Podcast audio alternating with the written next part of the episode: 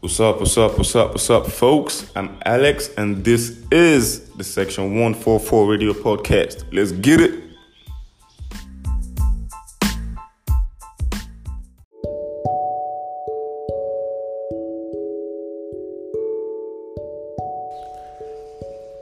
When I was young, I used to think all there is to life is, you know, get educated, use my acquired education until I attain financial stability, yearn, work hard, and pray with the best of my ability. But I guess I was wrong. Because as I grew older, things started to unfold and unravel before my innocent eyes, and I was forced to conform to the norms of the society, not being able to tell if these norms were right or wrong. And so I paused.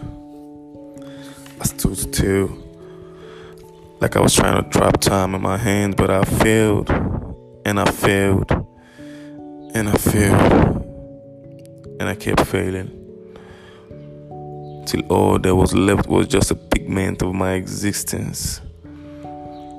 As I already lost my consciousness to the insanity that I was brought up in.